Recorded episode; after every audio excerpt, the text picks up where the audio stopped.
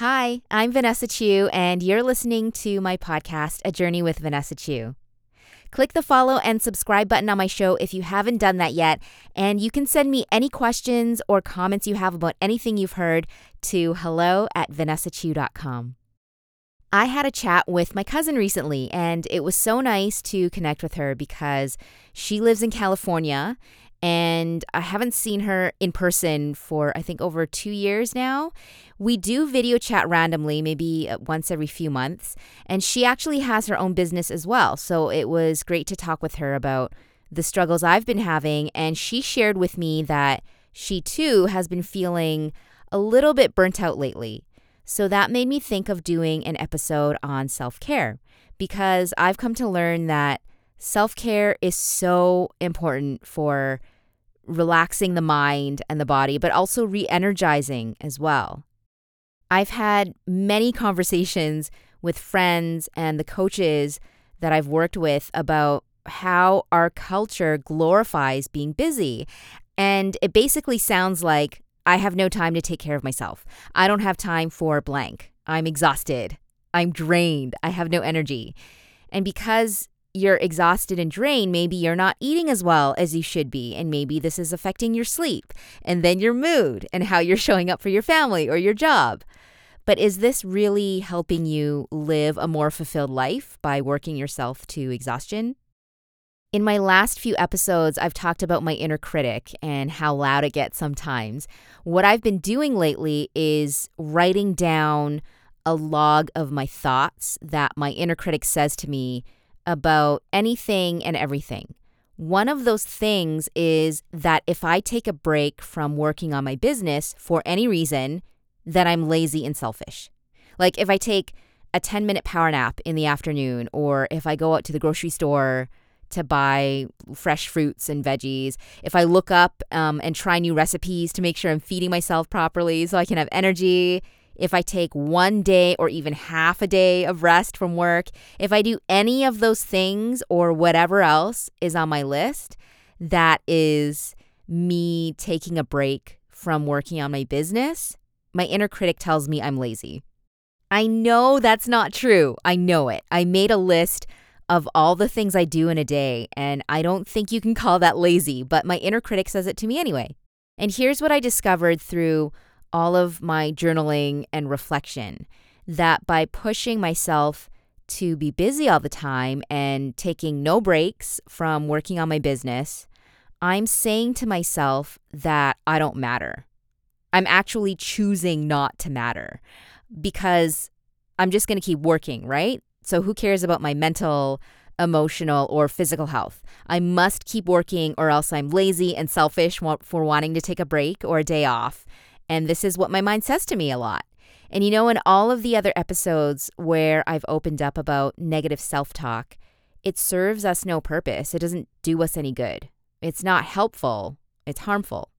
Now, I wanted to get into the most common myths I hear about self-care. Self-care is indulgent. It's expensive. It takes too much time.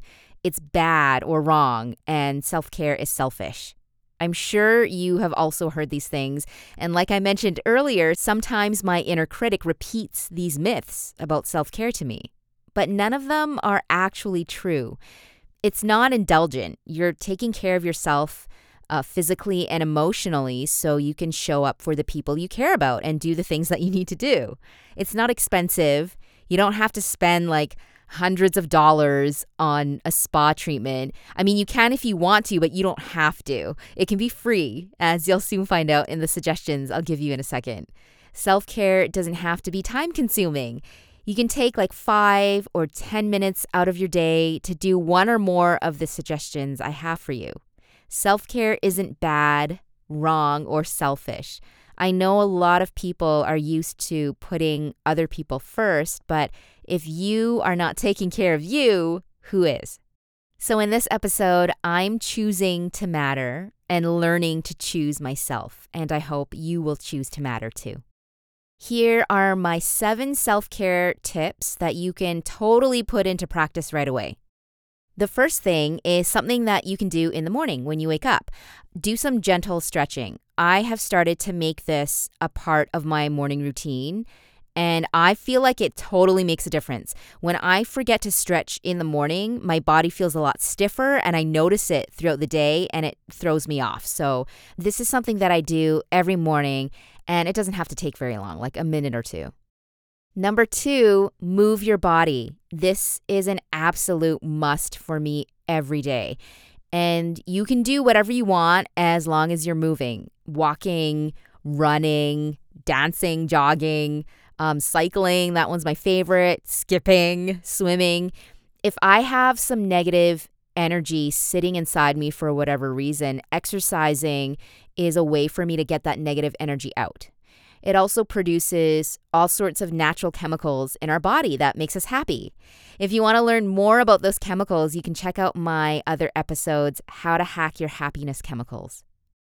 Number 3 is socialize and connect with someone you care about. I loved that chat I had with my cousin the other day.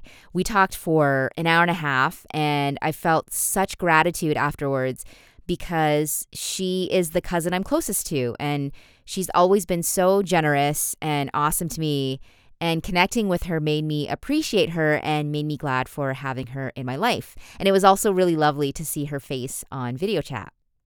4th is do a little bit of meal planning each week so you can feed yourself foods that will give you nutrients and energy and food that will make you feel good. Do some planning so you're less tempted to grab something that's going to give you a sugar crash later in the day. Number 5 is stay hydrated. I know it sounds really simple, but drinking water can make a huge difference. Our bodies can live without food for a long time, but not without water. Sometimes we think we're hungry, but we're actually thirsty. Our bodies need water. So set reminders for yourself in your phone or put sticky notes all over your fridge or whatever reminders you need to do to get that water in your system. My next tip is every night before you go to sleep, write down one thing that was the best thing about your day. No matter how big or small you think it was, a win, something that made you smile, something that you ate, a project that you started, a project that you finished, that you made your bed, that you folded your laundry. It can be anything. Lastly, go to bed earlier instead of choosing to binge watch something. If that's a hard choice for you to make, ask yourself how you want to feel in the morning. Do you want to feel sluggish and sleepy or re-energized and refreshed? Even 10 minutes of extra sleep can make a really big difference. When I'm super busy and my days are really packed until I'm exhausted, I find that I'm not able to be present or appreciate the opportunities that are coming up for me. And I'm working on being more present with what I'm doing and where I'm at with everything. When I consistently do one or all of these things on my self-care list, I'm able to have better focus and appreciation for what's happening in the moment. Those are my 7 self-care suggestions for you, and next week I will give you 7 more. I appreciate you for listening, and I'd also appreciate a follow on my Instagram at VanessaChu21. You can check out more of what I do there and also more of my discoveries and insights.